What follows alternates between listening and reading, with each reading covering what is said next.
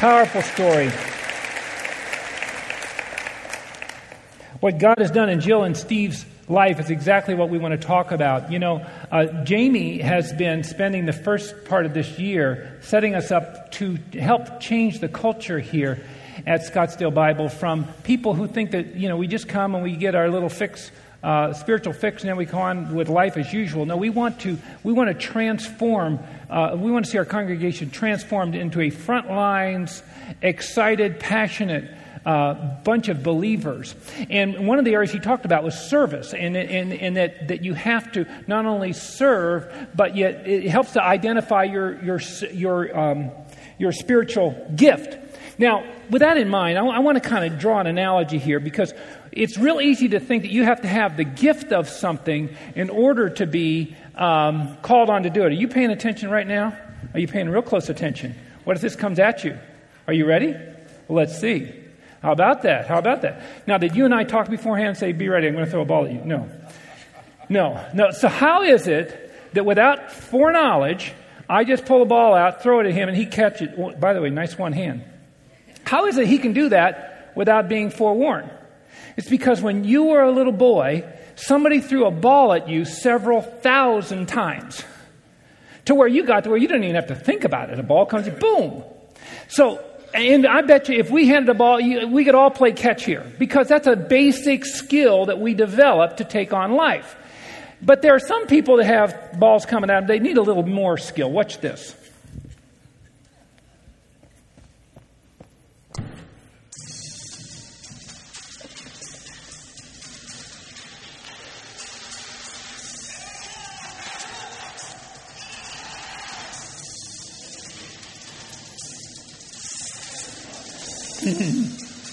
there you go.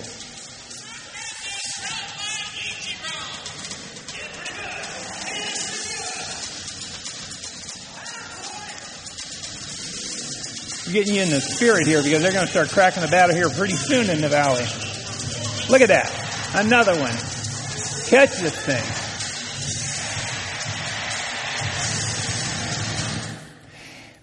These are professional baseball players, obviously.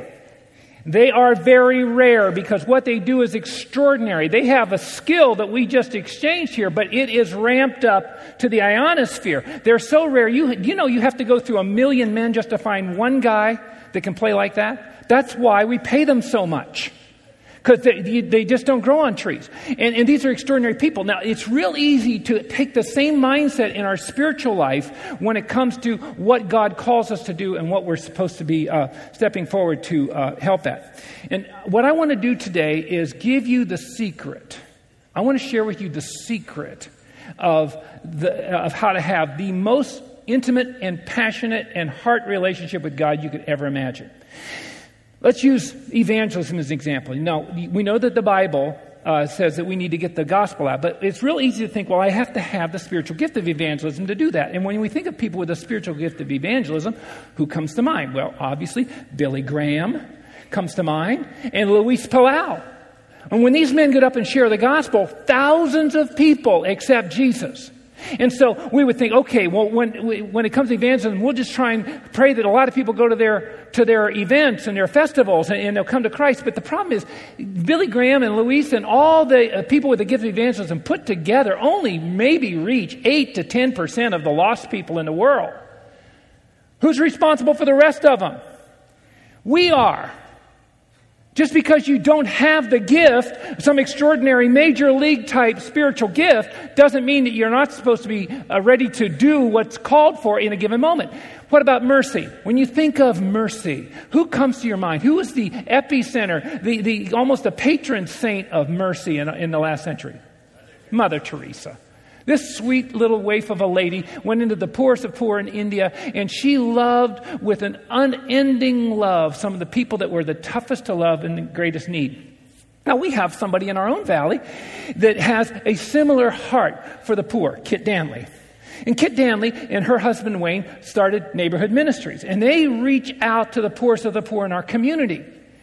But even they, given their best shot, along with all the other people that have the gift of mercy, only touch maybe 8 to 10% of the people in need. Who's responsible for the rest? We are. God calls you and me to that. But it's real easy to miss the memo on this. Jamie has been teaching through on servant, servanthood, and he said, he said, there's a difference between serving and being a servant. And when Pastor Jamie said that, boy, that just really resonated with me because it is so true. Because it's real easy to compartmentalize uh, uh, an, an, attitude of servant, service, and you bring it out at certain occasions when you think, well, it lines up for you. It's convenient, whatever. And, and I'm not saying that when you bring it out, it isn't a good thing, but it's not the way God meant for us to operate. For instance, you might be, uh, it might be your family tradition to feed the homeless on Thanksgiving. That's a wonderful thing to do. That's very nice. But you know, the homeless get hungry 365 days a year. You know that? So, so the different, that, that's an act of service, but a servant's heart towards the homeless would be you sign up for the rotation down there and you get down there on a regular basis and feed them. A, a, an act of service towards your kids might be that you rearrange your schedule when your kid's in junior high and you go on an overnight uh, field trip with them. And a, a servant attitude towards your child is that you put 20 years of your discretionary time up for grabs. You surrender your sleep. You hand over your money. You hand over your time for their best interest. That's the difference difference. And you see, what we don't want to be is followers of Jesus who compartmentalize the essence of his heart. We want to embody the essence of his heart. And when we do, incredible things happen. With that in mind, we want to look to His Word. And, and, and, and, and, and setting up that, let's ask God for help on that. Lord Jesus, your word is so quick and powerful, and it penetrates us. And we're so grateful for the leadership it gives us and the way it shows us how we can live in your power and your grace. But Lord, I pray that we will not only see what your word says today, but you will show us your heart in the word today. Thank you in Jesus' name. Amen. You see, when it comes to grace, it's real easy to let grace be an event that saves you. I once was lost, now I'm found, I was blind, but now I see. But not let it transform you. It happens all the time among the Christian movement. We get saved, and then we still come back with the same old issues, the same condescension, the same sense of privacy and selfishness and myopic attitudes. And God says, No, no, no, no, no. This grace that I showed to you, I wanted to re- retrofit you and change everything in the way you go about what you do. I like to call it the grace lens or the Jesus lens. What he wants to do is I, the same way that I was looking at you and reached out and, and, and helped you and saved you, I want you now to drop that down in front of everybody you see and all the issues of life out there, and I want you to look at it through my gracious eyes. And that's the difference between compartmentalizing and embodying. So let's take a look at a great passage that, that shows us how to do this. John chapter 9.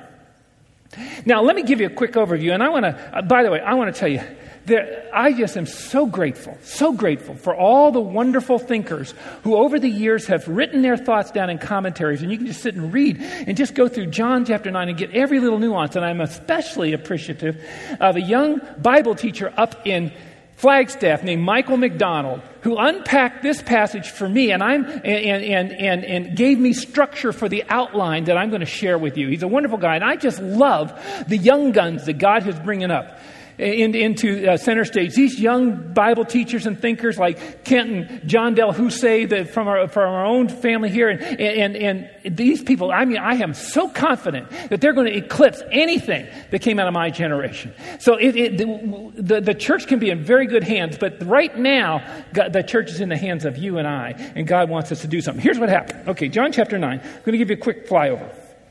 Here's how disciples are going along with Jesus. They see a guy that was born blind, had congenital blindness. And the, and the, and the disciples ask a stupid question. Jesus uh, gives them a clear, uh, concise answer and kind of shows them where they're wrong in their thinking. Then he decides to heal this man in a very unique way that he never done on anybody else. This man comes back and everybody sees him. They can't believe it. And then they bring him to the Pharisees and they go nuts.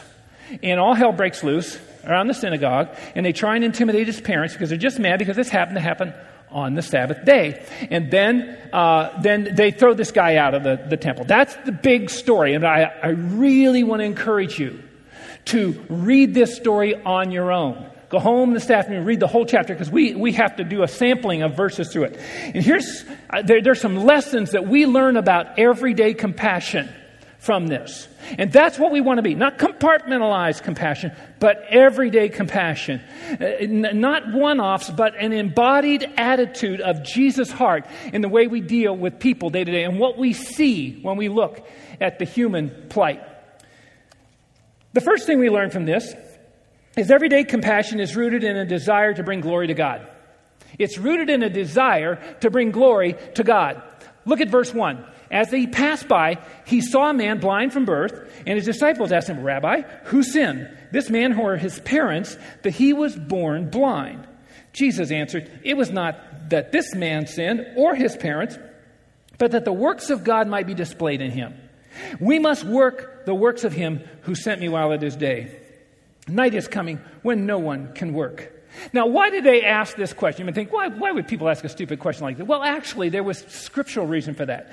Exodus 20 says, The sins of the father return to the third and fourth generation of those who hate me. And we know that how parents live their lives and some of the choices they make, even like, like for instance, if a mother is drinking a lot of alcohol while her baby's in, in, in, in her womb, it can cause a lot of physical problems for the child and so forth. Uh, drugs, uh, uh, uh maybe if you have an angry life, it can have damage damage done. So that's one thing.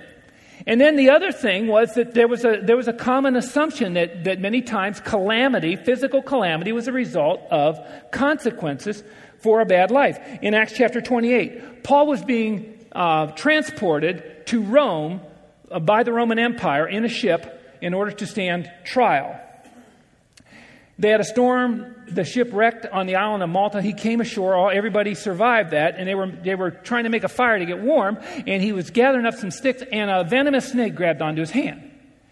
And he shook it off into the fire. Well, everybody figured, well, that's consequences. In fact, in, in verse 4, it says, This man must be a murderer, for though he escaped from the sea, justice has not allowed him to live. Well, then when he didn't swell up and die, they thought, well, he must be a god. So they just drew two wrong conclusions. They, they assumed one thing that was wrong, that he must be a murderer, he wasn't, or that he must be a god because he didn't, didn't die. And people do this all the time, and people still do this. I know people, when, because we've, we've worked with people that, that, that they get suddenly very sick and they think God's getting even with me. He's, he's punishing me for such and such. That's not true. And here's what's interesting these disciples had the book of Job. They knew the book was already written about a man who had incredible physical and emotional setbacks, and his three friends all assumed it was because of his sin, and the whole point of the book was no, it had nothing to do with sin. God does these things, and He allows these things in our life because He can work through them and in them for His glory. And so God wants to use us coming alongside people in great need. You guys are late. It's about time you got here.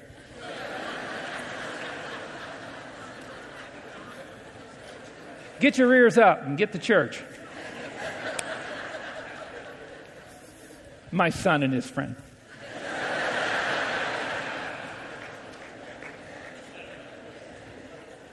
So, so what happens is they, they, uh, God uses us to come alongside people's lives in great distress to show his heart of compassion, to help bring uh, uh, some help to their suffering. And, and, and in the process, we get to be emissaries of His grace, emissaries of His heart and His mercy.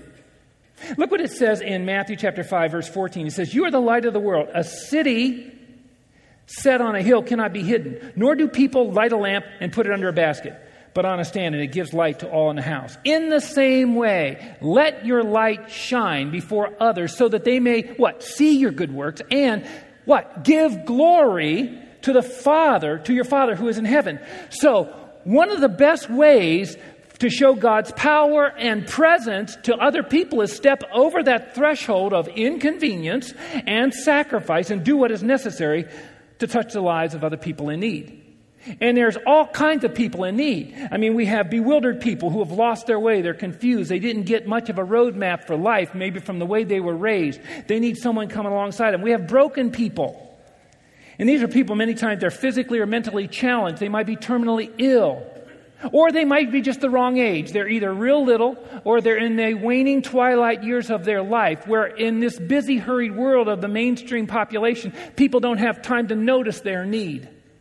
God calls us into the middle of those people's lives to give everyday compassion, a spirit of everyday compassion as we touch them. There are battered people. People who find themselves in crisis too big for them to face and fix on their own. Maybe they're desperate. They're fleeing poverty they're, or political oppression, which, by the way, I just told you the theme of the bulk of the Old Testament heroes. That's, that's their story, too. But they're marginalized and criminalized by a frightening and hostile environment that they're in. Or, you know, there's a lot of poor people among us. And, and you say, well, yeah, but I, I'm struggling right now too. Listen, there's a big difference between being broke and being poor. When I was in college, I was broke. Some of you are broke right now. The economy went south on you, everything evaporated, but you're not poor, you're broke. What's the difference? Broke means I don't have any money, but I have skill sets and I have intellect and I have options and opportunities that I can pursue, and little by little I can regain and I can also sustain. When you're poor, it means you don't have any money and you don't have any options. And there's a lot of people, even in our community, that fall into that category. And, and then there's others that, with lifestyle choices, alcohol, drugs, promiscuity, that put them in a really bad situation. And some Christians say, well, I'm not responsible to help those people. That's the consequences of their stupid mistakes. Why would I circumvent that? Actually, James, I don't want to be a name dropper, but Jesus' half brother, James, said this. In, verse, in chapter 5, verse 19 and 20, James 5, 19 and 20, my brother, if one of you should wander from the truth and someone should bring him back, remember this, remember this. Whoever turns a sinner from the error of his ways will save him from death and cover a multitude of sins. So these are people that clearly need intervention, people in their life. They, they, can't get beyond it. They need people like us to show patience and mercy and love and kindness for them, everyday compassion. Let me give you one other type of person besides the, the bewildered, broken, and battered, and that's the bullied. There's a lot of people out there that are being bullied. People who are outnumbered, outgunned. They don't have a voice and they don't stand a chance. And many times they are, they are, they are, they are at the mercy of injustice either from, at a national level or in a, in, in a corporate level or in a community level in a relationship level. And listen, when I see, when I, every time I, I, I, I study a situation about a, a, person that was bullied, I always see three people present at that situation. There's always the bully, obviously, the bully, then the bullied person that's just getting overwhelmed, and then there's the bystanders. The people who are seeing this coming down know full well this isn't right. But they're worried about themselves. They're worried about the, their, their own lives, their own reputations. They don't stick their, their life out there on behalf of this poor person that's outgunned and out, outnumbered and, and doesn't stand a chance because they're thinking about themselves. Jesus did not save us for that lifestyle. He just didn't do that. He put it all on the cross because Satan was bullying you. And he jumped into that fight to save you. And he cannot allow, uh, to, he, he cannot give us permission to say, yeah, but you know, this is really risky. Of course it's risky. But you have a God. And guess what? God has your back. He has your back. You got to trust him. But there's so many things like this that you see, and it's heart wrenching to see the devastation done to people. And this blind man, was bewildered and broken and battered and ultimately bullied. Jesus came into the middle of it all with everyday compassion because it's rooted in bringing glory to God. And it doesn't matter how you show it, why you show it, whether or not anyone notices. The bottom line is that we have the power and the privilege to bring glory to God through our commitment to everyday compassion. It's not that we have to do this, it's that we get to do this. Let me show you another one. Everyday compassion takes the initiative to act. It takes the initiative to act. Look at verse 1 again. As he passed by, he saw a man blind from birth. Now, you, a lot of the people that Jesus healed, they heard that Jesus in the area and they start screaming out, you know, I've got leprosy, I can't walk, you know, I, I'm, I'm tormented, I can't see, help me. But this one, this man didn't know Jesus was there. Jesus saw him and saw his need. And look at verse 6. Having said these things, he spat on the ground, he made mud with saliva, with the saliva. Then he anointed the man's eyes with mud, and he said to him, Go wash in the pool of Siloam, which means sent. And so he went and washed, and he came back seeing. Now, This is the only time Jesus performed uh, a miracle of giving somebody sight this way. There's an, uh, most of the time he just spoke it, and then there was one other time where he put uh, saliva on a guy's eyes, but this time he actually mixed up a potion with, with some dirt. And you say, what's that all about? Well, there's a lot of reasons, but let me give you probably the obvious one is, is that God is saying, look, when I do wonderful things in your life, don't lock me into one method. I have unlimited options before me to come alongside of you. So don't, don't, don't box me in there because you might be surprised how, how wonderful things are. And also, if you have, we've all had sand in our eyes. What is that? It's an irritant. And what do you want to do when you get sand in your eyes? You want to wash it out. So he helped him obey him. when he said, Go wash in this pool, he had mud in his eyes. He wanted to get it off. But when he came out, he came out seeing. He came out seeing. And, and, and this is such a fabulous calling that we have. Look at 2 Corinthians chapter 1, verse 3. 2 Corinthians 1, verses 3 and 4. Blessed be the God and Father of our Lord Jesus Christ, the Father of mercies and the God of all comfort, who comforts us in all our afflictions so that we may be able to comfort those who are in any affliction with the comfort with which we ourselves are comforted by God. In other words, God rescued us. He saved us. He set us free so that we can now go out and be His hand, His arms, His eyes, His, his voice, His heart to people who also are in need. Not just spiritual needs, physical needs, emotional needs, financial needs, you name it. He has called us to that. He did not mean for this to be a compartment of our life. He meant it to be the essence of our transformed relationship with Him.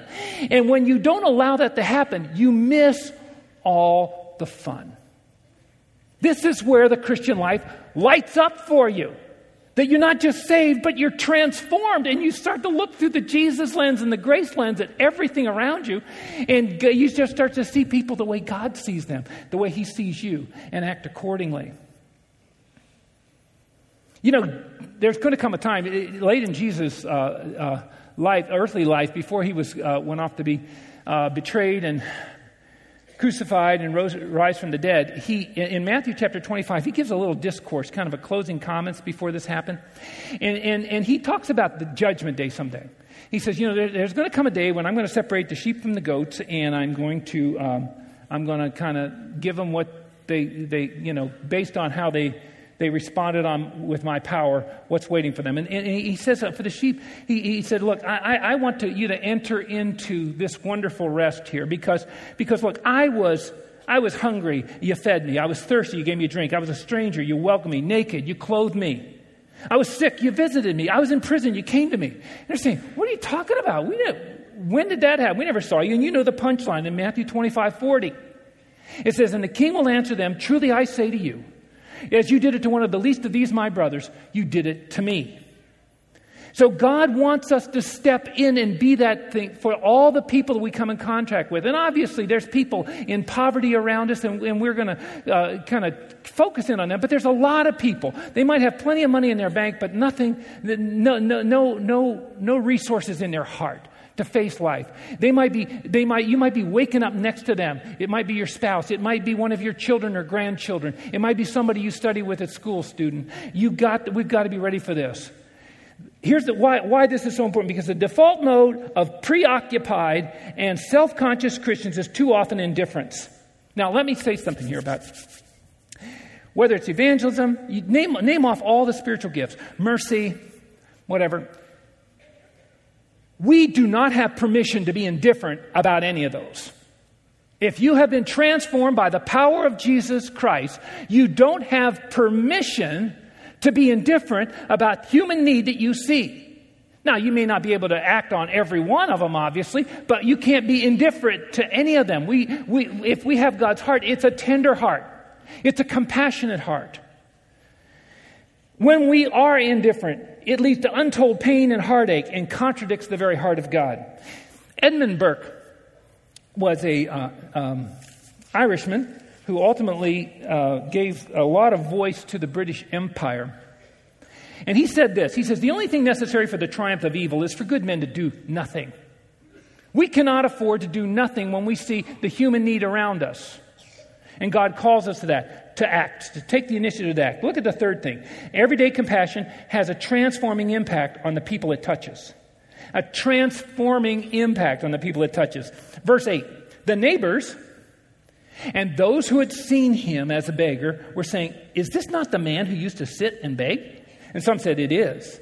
Others said, No, but he looks like him. He kept saying, I am the man.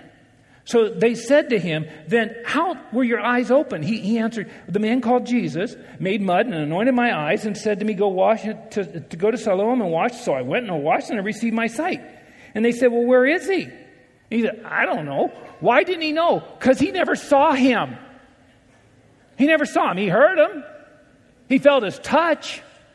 But he never saw him because he put mud in his eyes, sent him off, and when he could see, Jesus was gone. But look at the response of these people. It was a transforming impact. And that's the thing about everyday compassion. It brings glory to God because of the transform. It, re, it requires a transformed life to step over that, the, that, that line of inconvenience and sacrifice. And so people know that there's something going on in you that isn't in the standard person. And then when it touches a person, they are transformed by that too. Nobody tells stories about transformed lives better than Tony Campolo. He's, he's a man that really talks about compassionate Christian living. And he tells the story of a teacher. She's a fourth grade teacher named Miss Thompson. And she had a little boy named Teddy Stollard. And this boy was from a troubled home, and he just didn't respond well, monosyllables. He didn't raise his hand, didn't participate. He was very slow. He was mopey. He didn't, he, he wasn't uh, uh, misbehaving, but he just wasn't fun to, to teach. And, and teachers say, they'll say to the class, I love you all equally, but that's really not true. The fact is, uh, teachers have favorites, and they also have kids that they just don't like. And Teddy Stoller was a kid she just didn't like. But she should have known better because she had his record. And in the first grade, it said that he, his, uh, he shows promise but his work, with his work and attitude, but he has a poor home situation. Second grade, they find out that his mother is seriously ill. He could do better, but he receives little help. Third grade, He's a good boy, but too serious. He, he, he's a slow learner. His mother died in the third grade. Fourth grade, Teddy's very slow but well behaved. His father shows no interest. And so when he did something wrong, she got kind of a perverse pleasure out of marking things wrong and putting F's at the top of his page. But Christmas time came, the kids brought their gifts for the teacher. And they all put them on the, on the, on the desk for her, and they gathered around to watch her open, and there was one from Teddy Stollard. And it was wrapped in brown paper with some scotch tape in its name to Miss Thompson from Teddy. And when she opened it out, out fell a gaudy rhinestone bracelet with half of the cheap rhinestones gone and some cheap, a bottle of cheap perfume. And the kids all giggled and snickered, but she at least had the forethought to put on the bracelet and put some of the perfume on, hold it up. Doesn't it feel, smell lovely? And the kids, ooh, ah, and all that stuff played along with her. But when the kids all left, Teddy lingered behind. And he came up to her and he said, Miss Thompson, Miss Thompson, you smell just like my mother. And, and her bracelet looks real, real pretty on you, too. I'm, I'm glad you like my gifts. Well, he left and she just fell to her knees and begged God to forgive her for the way she had viewed this boy and when they came back the next day for class, there was a new teacher waiting for them. And she was committed to being an ally and an asset to all of their success for, for even the slow kids and especially to Teddy Stollard. And she worked side by side with him so much so that he had caught up with most of the kids and even passed some by the end of the year. And, and it was just, but then he took off on into the rest of his education. She didn't hear from him for a long time. And then she got uh, a note from him Dear Miss Thompson, I wanted you to be the first to know I'll be graduating second in my class. Love, Teddy Stollard. Four years later, another note. Dear Miss Thompson, they just told me I'll be graduating first in my class. I wanted you to be the first to know. The university's not been easy, but I liked it. Four years later. Dear Ms. Thompson, as of today, I am Theodore Stollard, MD. How about that? I wanted you to be the first to know. I'm getting married next month, the 27th to be exact. I want you to come and sit where my mother would sit if she were alive. You're the only family I have now. Dad died last year. Love, Teddy Stollard. Miss Thompson went to that wedding and she sat where Teddy's mother would have sat. And she deserved to sit there because she had done something for him that he could never forget. And that's the that's the power of everyday compassion when we let God's heart change us and transform us to everybody we come in contact with, even the people hardest to love. Did, did you know? Did you know that there are 258 kids right now between the ages of 9 and 17 years old in the Arizona foster care system? 258 kids that have no families that want them. They're not little or cute anymore. They come with a lot of baggage that they didn't pack. I wonder, I just wonder how different their life would be if someone would just step forward with compassion. I wonder what transforming impact the act of compassion would have on them as well as on the people who knew them when they were young. Can you imagine what would happen if somebody comes alongside them and gives them hope and love and a, and a safe place to, to, to grow and helps them, gives them boundaries for life? And then somebody's saying, that can't be the same kid who was an orphan back when he was 12 years old. Or they see him years later, he's in college and he's doing well. That can't be him. Or, or here he is graduating. Who are those two people fawning over him? Or, or, or how could he be stepping up to the responsibility of being a dad so effectively when he never had one? You see, there are people out there that need our compassion, and, but we got to step across a line. Now you say, but, but not everybody, of course, not everybody is called to foster care or adoption. But maybe you are. Maybe God has gifted you or even called you to that. And you got to understand, com- compassion is more than a calling, it's our calling card. It's the thing that validates God's transforming power in our life. And you can step up and do this. I want to put a website up there. Christian Family Care. This is an agency that our church has come alongside and been uh, team, team with and, and, and, and, supporting ever since it began. And they have a fabulous uh, ability to help people connect to children in need. With all the churches in the state, it just amazes me that there's no place for these 258 kids. In fact, I, I cannot believe, I feel that there shouldn't be a child in Arizona ever unclaimed with as many Christians as we have in the state. It just shouldn't be. Well, how's that going to change unless we all move from indifference on this to concern and then God and just start praying that God will raise up the people and sure enough they step forward. You can do that. Call Christian Family Care. Go to their website. You can look and learn a lot about them there. Let me give you another thing about everyday compassion. Not only does it bring glory and honor to God and take action and initiative, and, and, and not only does it have a transforming impact, but everyday compassion values people over all else, even religious duty. Even religious duty. Look at verse 13. They brought to the Pharisee the man who had formerly been blind. Now it was a Sabbath day when Jesus made the mud and opened his eyes. And so the Pharisees again asked him how he had received his sight. And he said to them, Well, he put mud on my eyes, and I washed it, and I see. And some of the Pharisees said, This man is not from God, for he does not keep the Sabbath. And the guy's saying, Hello? I can see. I was blind from birth. Look, look, I can see. And they're starting to quibble over this. And, and, and, and he didn't do it on the Sabbath. And the guy's thinking, Are you kidding me? I just got absolutely saved from blindness and I could see. And you're worried about what day of the week it is? They sure were worried, and, and, there's, and, and, they, and they, they, they're actually acting like too many Christians act today. Others said, how, how can a man who is a sinner do such signs? He's thinking, Sinner? I was blind. Look, I can see. And there was division among them, so they said, so they said uh, again to the blind man, What did you say about him since he opened your eyes? He's, he's, I think he's a prophet. And then, I mean, all hell broke loose. It just became a brawl and by the way, it, it, the, the, the, brawl fell into the, the, the, parents too. They brought the parents in. They tried to get the parents to try and act like this kid wasn't really blind from birth or somehow de- uh, debunk this whole miracle that happened. Why? Because there are people who are in a position of power or they're in a position of comfort or they're in a position of control and everyday compassion wrecks their MO. It takes them, pulls them out. It, it, it, it, it, it puts sometimes their power and their authority in question because it's not being done for God reasons, not being done for grace reasons, but being done for selfish reasons. These guys knew Leviticus 19. They'd memorized it. They knew better than to act this way. And yet they turned their back on him. I want to rattle off for you uh, some things here at this point. Five religious actions that stand in the way of compassion. Five religious actions. Let's just get the worst one out of the way because this is where I'm going to tick some of you off. First one is ignoring the obvious people in need by using spiritual justification. We have people in our midst. We have a national dilemma. A national dilemma that we all participated in creating.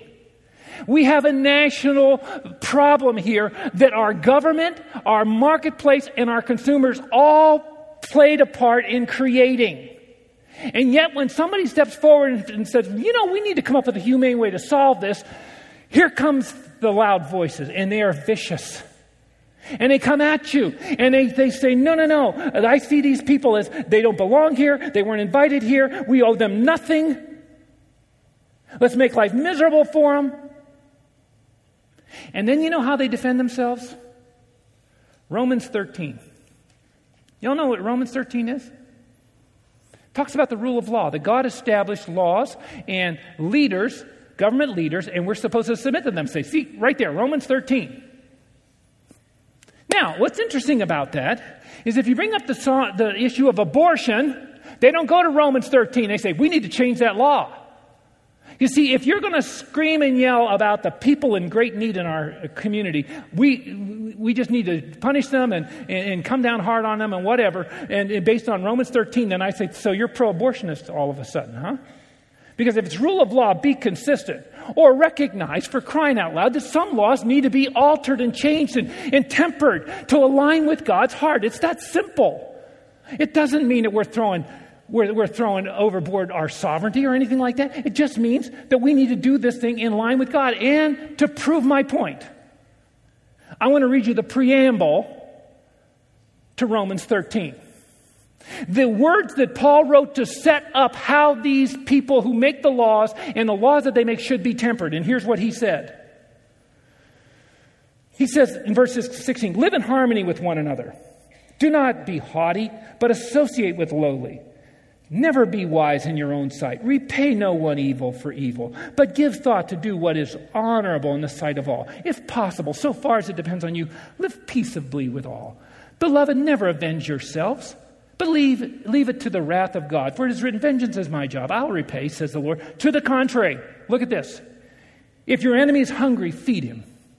If he's thirsty, give him something to drink. For in so doing, you will heap burning coals on his head, and that is not a curse. What does you're going to share your fire of warmth and cooking fire with them, so that they can be empowered to be able to feed themselves and stay warm them, themselves. That's what that meant. They would put that on there so they could go to their house and have their own fire. He says, "Do not over, be overcome by evil, but overcome evil with good." I have some questions for people that think that I've lost my mind. My question is this: What are you first? Are you a citizen of a country first? Or are you a citizen of heaven first? Are you devoted to a political party first, or are you devoted to the kingdom of God first? Are you inclined to let talk radio hosts and cable television pundits do your thinking for you first? Are you committed to letting God's word and the Holy Spirit do your thinking for you? Are you resigned to let your fears, your anger, or your prejudices rule you first? Or are you willing to let the amazing grace of Jesus be the lens through which you view people in need. When it comes to how we treat the poor, the alien, and disenfranchised among us, we must, listen, demand laws and lawmakers that reflect the special place God has in his heart for desperate and hopeless people. We can still have laws that guard the sovereignty of our nation, but we must demand that they align with the gracious heart of God or he will hold us accountable for this. We must also extend compassion to the ones who find themselves caught in the middle. Listen, morally conservative people should have been leading the charge on this issue. Unfortunately, we've been the one that's been holding back and doing nothing and saying nothing or coming in on the wrong side with vengeance and anger. It does not align with God's heart. It is not His word. I was a teenager when the civil rights battle really came to a head. 100 years after the Civil War was fought, there was still uh, uh, the black community that didn't even come close to getting the rights and the privileges and the honor that that war was fought over. Here's what broke my heart out of all of it, and that is how the evangelical church, for the most part, stayed silent on it, or when they weighed in, they weighed in on the wrong side. Dr. King, Martin Luther King, went, was locked up in the Birmingham jail, and he wrote letters to the white pastors in that community, begging for them to come to their aid. Looking at, just look at the Bible, it's obvious, come help us. And they didn't step forward. And I want to tell you something. If you've never read uh, Dr. King's letters from the Birmingham jail. You can go online and get them. Everybody should read those. But look what he said here. He said, This generation will have to repent not merely for the hateful words and actions of bad people, but for the appalling silence of good people. We are called to let God's salvation transform our heart in line with who He is so that we can come out among our community and the people in desperate need and, and be His, be His love, be His mercy. And let me put some uh, websites up. If you want to get more involved in this, there's the ministries in our town that are right in the front lines of this whole thing doing a great work there. There's Neighborhood Ministries, Neighborhood Christian Clinic, the Phoenix Rescue Mission. These are wonderful works going on there, and they work with some of the most desperate people out there. Uh, for Darcy and me, the best thing we ever did in our life is we said we want to give, we want to put a face on the poor and a name on the poor for our children. We want to connect them so that they have a heart for the poor. There are over 400 passages in the Bible about the poor, over a thousand verses combined that talks about how we're supposed to treat them. This is not something we can any any of us can be indifferent about. And in so doing, it changed everything. In fact, they found that the big, biggest game changer to raising kids that have a passion and heart for Jesus Christ, you know what it is? There's two things. That parents are deliberate about trying to raise them. They don't know what they're doing. They're trying, they, they make a lot of dumb mistakes, but they're deliberate. They don't, they don't subcontracted out to the churches and schools. They do, they, they, they try and raise godly kids. And secondly, they all serve. Everybody serves in the family. That's the two things they have in common. And, and, and now, by the way, don't call up Kit Danley and, and, and uh, say, hey, can I talk with you? I want to find out all about you. No, no, she's, she's, she's up to her eyes in the goo of broken people's lives. She doesn't have time for that. Everything you need is on their website. It's all right there, the whole story. Then figure out if God's calling you, where do you come alongside them? Well, there's a lot of other things that keep us from being what God wants us to be. Service and ministry done for selfish or wrong reasons. Prayer that is not backed with actions. Preferring to limit our community to comfortable and encouraging Christian huddles. I cannot believe a bigger nightmare, a bigger waste of a Christian life than to surround myself in some kind of an evangelical country club. This is not supposed to be a comfortable Christian life. We're supposed to live it out right there in the front in the power of God. That's where all the fun is. This is where you get to see God just do his amazing story over and over again. And then finally, church attendance with no intention of being any different. Church attendance with no, in, no intention.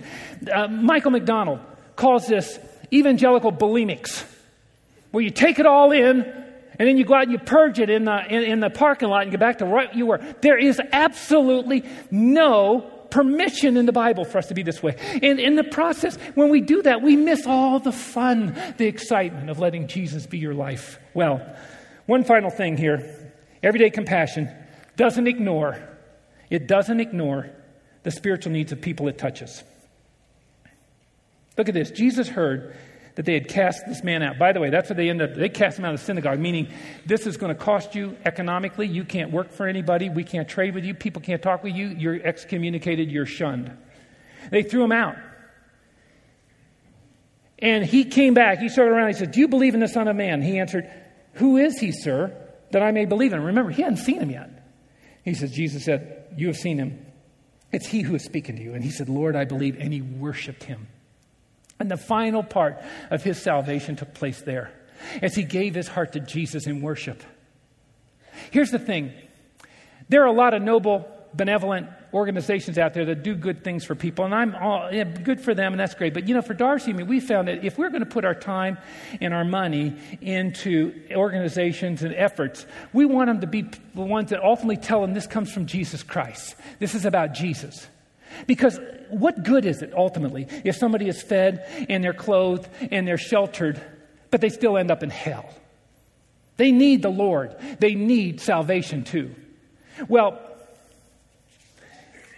because of the nature of this talk, we focus quite a bit on the, the, the, truly needy among us. But the fact is, there's all kinds of people in need, and they might have all kinds of money in the bank, all kinds of pedigrees and resumes. In fact, Mother Teresa put it this way She said, Being unwanted and unloved, uncared for, forgotten by everybody, I think that is a much greater hunger, a much greater poverty than a person who has nothing to eat. Men and women, young folks out there, I want you to know God is calling you to be his hands, his heart, his arms, his voice. He wants us to look through that lens that he looks at you through. And he doesn't want us to do this in a compartment. He wants it to be embodied in the way we live our lives. And when we do, everything changes. All the joy and the excitement of living a frontlines Christian life is right before you every day. And you get to be an emissary of his grace. You say, Tim, this all sounds well and good, but I have no clue what you're talking about because I've never received His grace. Let me tell you something. If you're here today and you just wonder, how, what, what is the source of this grace? How, what do you mean by knowing Jesus personally? There are going to be people up here afterwards. Just stand in here. You come up and talk to anyone if you want to know the way to the cross so that you can have that grace yourself.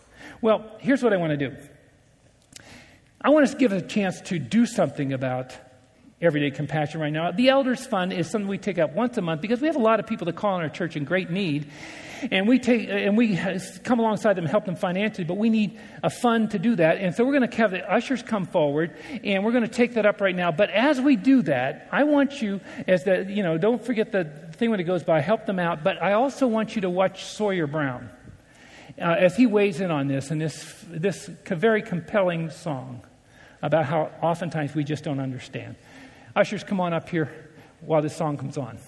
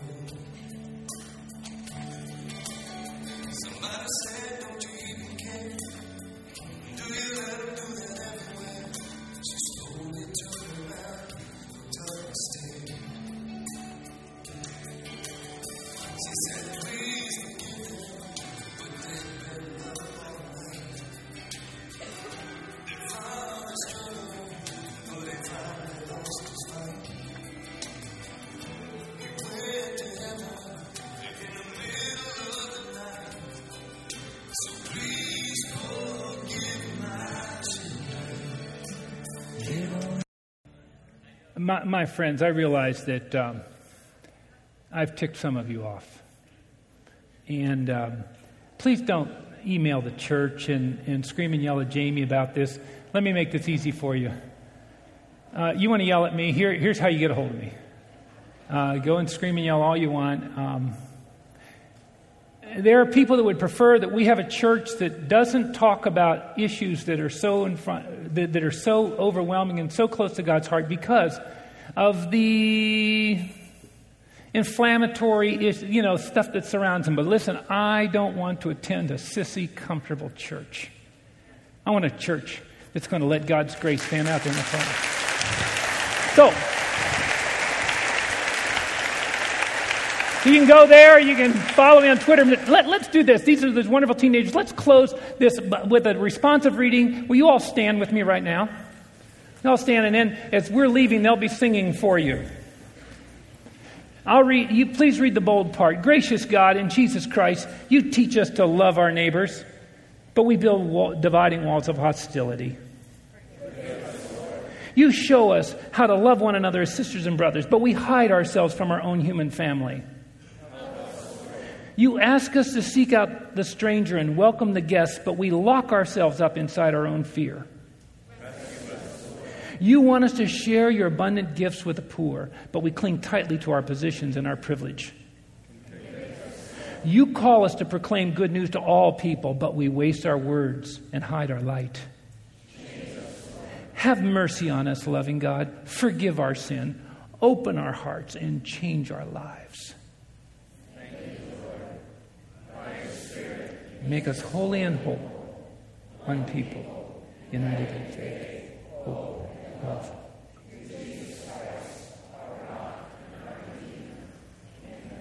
God bless you all. Let's go be everyday compassionate people. Bye bye, you all.